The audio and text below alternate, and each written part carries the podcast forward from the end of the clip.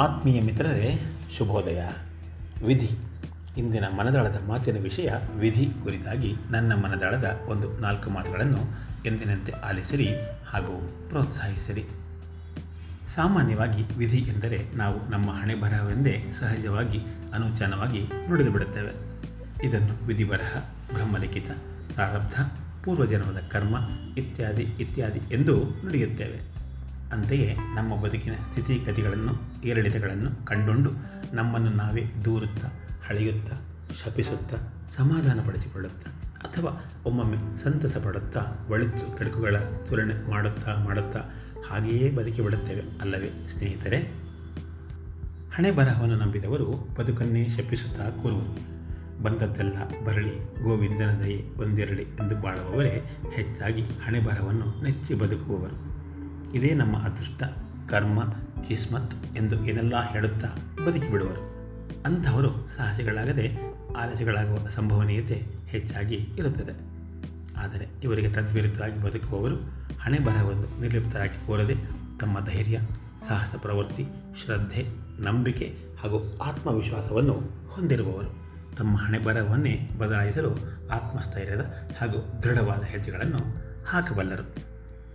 ಇನ್ನು ಆಯ್ಕೆಯ ಪ್ರಶ್ನೆ ಬಂದಾಗ ನಾವುಗಳು ಎಲ್ಲಿ, ಯಾವಾಗ ಹುಟ್ಟುತ್ತೇವೆ, ಸಾಯುತ್ತೇವೆ ಎನ್ನುವುದು ನಮ್ಮ ಕೈಯಲ್ಲಿ ಇಲ್ಲದ ಮಾತು.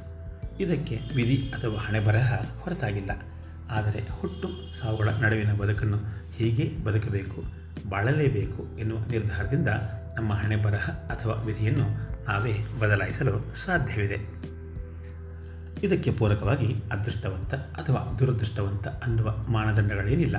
ವಿಧಿಯನ್ನು ಬದಲಾಯಿಸುವಲ್ಲಿ ನಮ್ಮ ನಿರ್ದಿಷ್ಟವಾದ ತೀರ್ಮಾನಗಳು ಮತ್ತು ತೆಗೆದುಕೊಳ್ಳುವ ನಿರ್ಧಾರಗಳು ಸಕ್ರಿಯವಾದ ಪಾತ್ರವನ್ನು ವಹಿಸುತ್ತವೆ. ನಾವು ತೆಗೆದುಕೊಳ್ಳುವ ನಿರ್ಧಾರಗಳು ಸೂಕ್ತವಾಗಿದ್ದಲ್ಲಿ ನಮ್ಮ ಅದೃಷ್ಟ ಬದಲಾದಂತೆಯೇ ಸರಿ.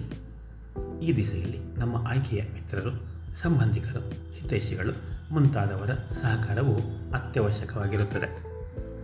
ಇನ್ನೊಂದು ರೀತಿಯಲ್ಲಿ ನೋಡುವುದಾದರೆ ಕರ್ಮ ಸಿದ್ಧಾಂತವನ್ನು ಒಪ್ಪುವ ನಾವುಗಳು ಇಟ್ಟಾಂಗೆ ಇರುವೆನೋ ಹರಿಯೇ ಎನ್ನಯ ದೊರೆಯೇ ಅನ್ನುವ ಮನೋಭಾವದಿಂದ ಸುನಾಯಾಸವಾಗಿ ಬದುಕಲು ಯತ್ನಿಸುತ್ತೇವೆ. ಧಾರ್ಷ್ಯದಿಂದ ಉತ್ಸಾಹ ಹುಮ್ಮಸ್ಸುಗಳಿಂದ ಬದುಕನ್ನು ಎದುರಿಸುವ ಹಾಗೂ ಸರಿಪಡಿಸಿಕೊಳ್ಳುವ ಗೋಜಿಗೆ ಹೋಗುವುದಿಲ್ಲ. ಈ ಸಂದರ್ಭದಲ್ಲಿ ಶ್ರೀ ಕಾವ್ಯಂ ನಾಗರಾಜ್ ಅವರ ಒಂದು ಲೇಖನದ ಕೆಲವು ಸಾಲುಗಳನ್ನು ನೋಡುವುದಾದರೆ, ಹುಟ್ಟು ಮೊದಲಲ್ಲ ಸಾವು ಕೊನೆಯಲ್ಲ. ಹುಟ್ಟು ಸಾವಿನ ಕೊಂಡಿ ಬದುಕಿನ ಬಂಡಿ. ಹಿಂದಕ್ಕೋ ಮುಂದಕ್ಕೋ ಬಂಡಿ ಸಾಗುವುದು. ನಶಿಸಿದರೆ ಏರುವೆ ಹೊಸ ಬಂಡಿ. ಮೂಢ ಮತ್ತು ನಿನಗೆ ನೀನೇ ಬಂದು ನಿನಗೆ ನೀನೇ ಶತ್ರು. ಪರದು ಮಾಡುವುದೇನು? ನೆನೆದ ತಪ್ಪೆರಡು. ಉನ್ನತಿಗೆ ಹಂಬಲಿಸು. ಅವನತಿಯ ಕಾಣದಿರು. ನಿನ್ನುದ್ಧಾರ ನಿನ್ನಿಂದಲೇ ಮೋಡ ನಮ್ಮ ಉದ್ಧಾರ, ಉನ್ನತಿ, ಅವನತಿ ಯಾವುದೇ ಇರಲಿ. ಅದು ನಮ್ಮಿಂದಲೇ ವಿನಃ ಅನ್ಯರ ದೂಷಣೆ ಸಲ್ಲದು. ನಡೆಯುವ ಪ್ರತಿಯೊಂದು ಕಾರ್ಯಕ್ಕೂ ಒಂದು ಕಾರಣವಿರುತ್ತದೆ. ಅದರಲ್ಲಿನ ಸತ್ಯ ವಾಸ್ತವತೆ ಅರಿತು ತಪ್ಪು ತಿದ್ದಿಕೊಂಡು ಮುನ್ನಡೆದರೆ ಹಣೆ ಬರವನ್ನು ಬದಲಾಯಿಸಬಹುದು. ತಮಾಷೆಯ ವಿಷಯವೆಂದರೆ ಗೆದ್ದವರು ತಮ್ಮ ಗೆಲುವಿಗೆ ಹಣೆ ಬರಹ ಕಾರಣವೆನ್ನುವುದಿಲ್ಲ. ಸೋತವರು ಮಾತ್ರ ಸೋಲಿಗೆ ನೆಪವಾಗಿ ಹಣೆ ಬರಹವೆಂದು ಬಿಡುತ್ತಾರೆ. ಬಲಶಾಲಿಗಳನ್ನು ಹಣೆ ಬರಹ ಇಷ್ಟಪಡುತ್ತದೆ. ಬಿತ್ತಿದಂತೆ ಬೆಳೆ ಅನ್ನುವ ರೂಢಿಯ ಮಾತಿನಂತೆ ನಮ್ಮ ವಿಧಿಯನ್ನು ತಿದ್ದುಪಡಿ ಮಾಡಿ ಮುನ್ನಡೆಸಲು ಬದುಕಿನಲ್ಲಿ ನಾವುಗಳು ಅಂದುಕೊಂಡಿದ್ದನ್ನು ಸಾಧಿಸಲು ಸೂಕ್ತವಾದ ಹಾಗೂ ಸಾಂದರ್ಭಿಕವಾದ ತೀರ್ಮಾನಗಳೇ ನಮ್ಮ ವಿಧಿ ಅಥವಾ ಹಣೆ ಬರಹವನ್ನು ಬದಲಾಯಿಸಬಲ್ಲವು. ಉದಾಹರಣೆಗಾಗಿ ನೋಡುವುದಾದರೆ, ಸಮಾಜದಲ್ಲಿನ ಹಲವಾರು ಗಣ್ಯರು, ಮಾನ್ಯರು, ಸಾಧಕರು, ದಾಸರು, ಶರಣರು, ಸಂತರು, ಸೂಫಿಗಳು, ಸಂಗೀತಗಾರರು, ಕಲಾವಿದರು ಮುಂತಾದ ಹಲವಾರು ಕ್ಷೇತ್ರದ ವ್ಯಕ್ತಿಗಳು ಉನ್ನತ ಮಟ್ಟಕ್ಕೇರಿ ಅನ್ಯರಿಗೆ ಮಾದರಿಗಳಾಗಿ ನಿಲ್ಲುತ್ತಿರುವುದೇ ಜ್ವಲಂತ ಸಾಕ್ಷಿ. ಆದ್ದರಿಂದ ನಾವುಗಳು ಬದುಕಿನ ಒಂದಲ್ಲ ಒಂದು ಘಟ್ಟದಲ್ಲಿ ನಿರ್ದಿಷ್ಟವಾದ ಸಾಂದರ್ಭಿಕವಾದ ಹಾಗೂ ಸೂಕ್ತವಾದ ತೀರ್ಮಾನಗಳನ್ನು ತೆಗೆದುಕೊಂಡಲ್ಲಿ ನಮ್ಮ ವಿಧಿ ಅಥವಾ ಹಣೆ ಬರಹವನ್ನು ಬದಲಾಯಿಸುವ ಸಾಧ್ಯತೆಯನ್ನು ತಳ್ಳಿ ಹಾಕುವಂತಿಲ್ಲ. ಆದ್ದರಿಂದ ಬನ್ನಿ, ನಮ್ಮ ಬದುಕನ್ನು ಬದಲಾಯಿಸಲು ಮುಂದಾಗೋಣ. ಸಾಧನೆಯ ಹಾದಿಯಲ್ಲಿ ಹರಿಕಾರರಾಗೋಣ. ಬದುಕಿನಲ್ಲಿ ಬರುವ ಪ್ರೀತಿ, ಪ್ರೇಮ, ಪ್ರಣಯ, ವಿರಹ, ಸಾಂಸಾರಿಕ ತಾಪತ್ರೆಗಳು ಮತ್ಸರ, ಕೊಲೆ, ಸುಲಿಗೆ, ಹೊಡೆದಾಟ, ಬಡಿದಾಟ ಮುಂತಾದ ಸಣ್ಣ ಪುಟ್ಟ ಘಟನೆಗಳನ್ನು ಮರೆತು ವಿಧಿಯನ್ನು ಅಳೆಯದೆ ನಮಗೆ ತಕ್ಕಂತೆ ಬದಲಿಸಿಕೊಂಡು ಹೊಸ ದಿಗಂತದ ನೇಸರನ್ನು ನೋಡೋಣ.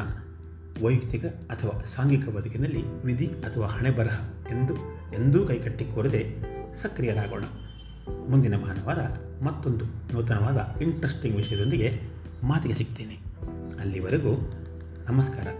ಇಂತಿ ನಿಮ್ಮೆಲ್ಲರ ಆತ್ಮೀಯ ಗೆಳೆಯ ವಿ ಆರ್ ಮುರಳೀಧರ್.